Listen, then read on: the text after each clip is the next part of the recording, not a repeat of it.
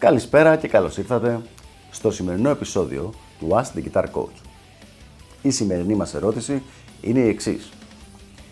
Τι γνώμη έχεις για τα διάφορα πακέτα μαθημάτων κιθαριστών από το YouTube? Καλή ερώτηση και δύσκολη. Χρειάζεται σίγουρα περισσότερη πληροφορία, να έχω περισσότερα στοιχεία για να μπορέσω να απαντήσω για ένα συγκεκριμένο πακέτο μαθημάτων. Δεν έχω κανένα πρόβλημα να πω την άποψή μου, αλλά πρέπει να είναι, να είναι κάτι συγκεκριμένο για να πω. Αυτό που σίγουρα μπορώ να κάνω όμως είναι να δώσω κάποιες γενικές αλλά και συγκεκριμένες οδηγίες για το τι πρέπει να προσέξεις όταν αγοράζεις ένα πακέτο μαθημάτων είτε από κάποιο κιθαρίστα από το YouTube είτε γενικότερα. Το οποιοδήποτε μάθημα, τα ιδιαίτερα μαθήματα, το coaching γενικότερα, έχει τρεις διαφορετικούς τομείς. Το ένα είναι η παρουσίαση της ύλης από τον μαθητή, όπου με αυτής δηλαδή παίζει την ύλη και τη βλέπει ο καθηγητής. Το δεύτερο είναι ο σχολιασμός και οι διορθώσεις από τον καθηγητή, το οποίο είναι και το πιο σημαντικό μέρος του όλου coaching. Και το τρίτο είναι η καινούργια ύλη, η οποία ύλη αυτή ιδανικά είναι προσωποποιημένη πάνω στις ανάγκες του μαθητή. Αν όχι από την αρχή αρχή που δεν τις ξέρει ακόμα ο καθηγητής τις ανάγκες του μαθητή, μέσα σε λίγα μαθήματα που τις έχει μάθει, σίγουρα η ύλη πρέπει να γίνεται προσωποποιημένη. Τα μαθήματα λοιπόν τα οποία αγοράζουμε έτοιμα, δηλαδή βιντεοσκοπημένα ή ηχογραφημένα μαθήματα από διάφορους κιθαριστές, όποιος και είναι αυτός ο κιθαρίστας, μπορεί να είναι ο Paul Gilbert, ένας από τους αγαπημένους μου και πολύ καλός και στη διδασκαλία, μπορεί να είναι ο Andy James, μπορεί να είναι οποιοδήποτε, καλύπτουν εξορισμού. Δεν είναι άποψή μου αυτή, καλύπτουν μόνο το τρίτο μέρος της εξίσωσης, δηλαδή μόνο την ύλη. Άρα λοιπόν έχουμε στην καλύτερη περίπτωση, αν θεωρήσουμε ότι ο κιθαρίστας έχει κάνει την καλύτερη δυνατή δουλειά στο να μαζέψει την ύλη, να την κόψει σε κομματάκια και να την παρουσιάσει, και εγώ θεωρώ ότι αυτοί οι κιθαριστές έχουν κάνει πολύ καλή δουλειά σε αυτό το τομέα. Στην καλύτερη λοιπόν περίπτωση έχουμε μόνο το τρίτο μέρος της εξίσωσης και μάλιστα δεν το έχουμε προσωποποιημένο για το συγκεκριμένο μαθητή. Δηλαδή, είναι σαν να πηγαίνουμε στο φαρμακείο να υπάρχουν τα φάρμακα εκεί, να ξέρουμε ότι τα φάρμακα αυτά γενικότερα είναι για οτιδήποτε, αλλά είναι φτιαγμένα από μια καλή φαρμακευτική εταιρεία, αλλά να μην έχουμε ούτε συνταγή γιατρού, ούτε κανένας να μας έχει εξετάσει για το τι μας λείπει, τι χρειάζεται να πάρουμε, ούτε τίποτα. Να ξέρουμε απλά ότι τα φάρμακα που υπάρχουν εκεί είναι ποιοτικά. Και μετά η ευθύνη του ποιο φάρμακο θα πάρουμε για το πρόβλημα που έχουμε να είναι πάνω σε εμάς. Οπότε λοιπόν, το πρόβλημα δεν είναι ότι δεν είναι καλή η ύλη αυτή ή ότι οποιοδήποτε κιθαρίστας από αυτούς που λέμε δεν έχει κάνει καλή δουλειά. Μπορεί να έχουν κάνει πολύ καλή δουλειά, απλά η ύλη αυτή δεν είναι απαραίτητο ότι είναι για σένα. Μπορεί να μην καλύπτει καν τις αδυναμίες σου και γενικότερα ενώ αυτοί έχουν κάνει ό,τι καλύτερο μπορούν να μην σε βοηθήσει. Φυσικά τώρα από μεριά marketing είναι πολύ καλό αυτό που γίνεται. Δηλαδή, εσύ παίρνεις όλη την ύλη αυτού του κιθαρίστα που τη δίνει και διαλέγεις εσύ τι θα κάνει.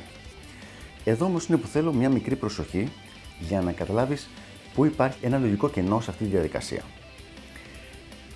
Σκέψου κάποιον ο οποίος έχει πρόβλημα με το βάρος του και θέλει να πάρει ένα πρόγραμμα διατροφής, να πηγαίνει δηλαδή κάπου να φάει φαγητό για να αδυνατήσει με αυτό που τρώει να τον βοηθήσει δηλαδή το φαγητό αυτό, αυτή η διατροφή, στο να χάσει κιλά. Και του λέει, θα έρθεις εδώ που έχουμε από όλα τα διαφορετικά φαγητά και απλά εσύ θα διαλέξεις αυτά που θα σε βοηθήσουν εσένα. Πρώτα απ' όλα μπορεί να μην ξέρει ποια είναι αυτά τα οποία θα τον βοηθήσουν. Δηλαδή, από την ύλη την οποία θα πάρεις από ένα μάθημα, να μην ξέρεις ποια είναι αυτή η οποία έχει σχέση με σένα και ποια είναι αυτή η οποία ανταποκρίνεται σε δικά σου δυνατά και αδύνατα σημεία. Δεύτερο και πιο σημαντικό, όταν μπεις σε ένα μπουφέ που έχει απ' όλα, ακόμα κι αν κάποιος έχει πρόβλημα με το βάρος του και θέλει να χάσει, άμα στο μπουφέ μέσα υπάρχουν χάμπουργκερ, πίτσες, φοβερά τηγανιτά, όλα φρέσκα, όλα ωραία, όλα καλοφτιαγμένα, οι πιθανότητε να τα παρατήσει όλα και να πάει απλά να φάει σαλάτα είναι πάρα πολύ λίγες. Το οποίο σημαίνει ότι όταν πηγαίνεις σε ένα μάθημα το οποίο σου δίνει την επιλογή να διαλέξεις εσύ το τι θες και όχι το τι σου χρειάζεται, η επιλογή μονίμως είναι πίτσα και χάμπουργκερ. Δεν είναι ποτέ σαλάτα και λαχανικά. Και αυτό είναι από τα μεγάλα προβλήματα των μαθημάτων γενικότερα στο YouTube των αυτοματοποιημένων. Δηλαδή, όταν αγοράζεις ένα πακέτο μαθημάτων, σου δίνει μια καλή, ένα, ένα καλό μπουφέ και σου λέει διάλεξε και φάει ό,τι θέλεις. Αλλά το ότι θα φας ό,τι θες δεν σημαίνει ότι θα σε φτάσει στο αποτέλεσμα που θες. Εκείνη τη στιγμή θα φας ό,τι θες. Δεν νομίζω ότι θα φτάσεις να φτιάξεις το παίξιμο που θέλεις με αυτόν τον τρόπο. Συνοψίζοντας λοιπόν, όχι δεν θεωρώ ότι είναι άχρηστα τα μαθήματα, απλά πρέπει να ξέρεις τι παίρνεις και να κάνεις ας πούμε να φτιάξεις τις προσδοκίες σου ε, ανάλογα με αυτό το πράγμα. Μην έχεις την εντύπωση ότι παίρνεις ουσιαστικό coaching κιθάρα. Παίρνεις απλά καλή ύλη, παιγμένη από έναν άνθρωπο τον οποίο, του οποίου το παίξιμο μπορεί να θαυμάζεις και μετά σου έχει πει λοιπόν αυτή η ύλη είναι όλη καλή, ε, διάλεξε ό,τι θέλεις. Πάλι η επιλογή είναι πάνω σε σένα και το πρόβλημα εδώ είναι ότι είτε σου αρέσει είτε όχι, αυτή τη στιγμή το παίξιμό σου είναι για τα δικά σου μάτια ελλειπές επειδή έκανες εσύ τις επιλογές. Είναι πολύ πιθανό να είχες πάρει ένα καθηγητή ή ένα coach πριν από χρόνια να σε είχε βοηθήσει και να είχαν διορθωθεί όποιες ελλείψεις υπήρχαν. Αν είσαι σίγουρος ότι δεν πρόκειται να μπει σε διαδικασία coaching για κανένα λόγο, τότε ναι, μπορείς να ασχοληθείς με αυτά τα μαθήματα τα οποία κυκλοφορούν από διάφορους κιθαρίστες. Τα αυτοματοποιημένα μιλάμε μαθήματα, τα οποία απλά σου δίνουν την ύλη.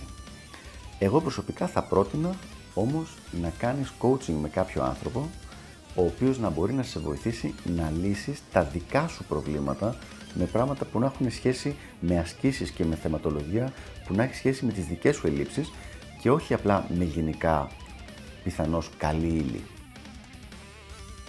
Σίγουρα λοιπόν τα μαθήματα αυτά σου λύνουν το πρόβλημα του ότι η ύλη που θα πάρεις είναι παιγμένη καλά, παρουσιασμένη καλά, δεν την έχει διαλέξει ένα 12χρονο που μόλις έχει πρωτοπιάσει κιθάρα, αλλά ένας ικανός κιθαρίστας και πιθανός και ικανός καθηγητής, απλά να ξέρεις ότι δεν θα έχεις ούτε τις διορθώσεις που χρειάζεται, ούτε feedback, ούτε κάποιο personalization, δηλαδή προσωποποίηση, customization της ύλης για εσένα και για τις δικές σου ελλείψεις.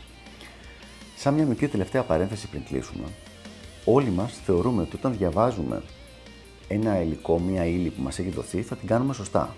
Πρακτικά, μέσα από χιλιάδες, δεκάδες χιλιάδες ε, μαθήματα που έχω κάνει τώρα πια, έχω δει ότι το ποσοστό στο οποίο εμφανίζονται λάθη όταν απλά πάρεις μια ύλη και προσπαθείς να τη μάθεις είναι στο 40 μέχρι 70%.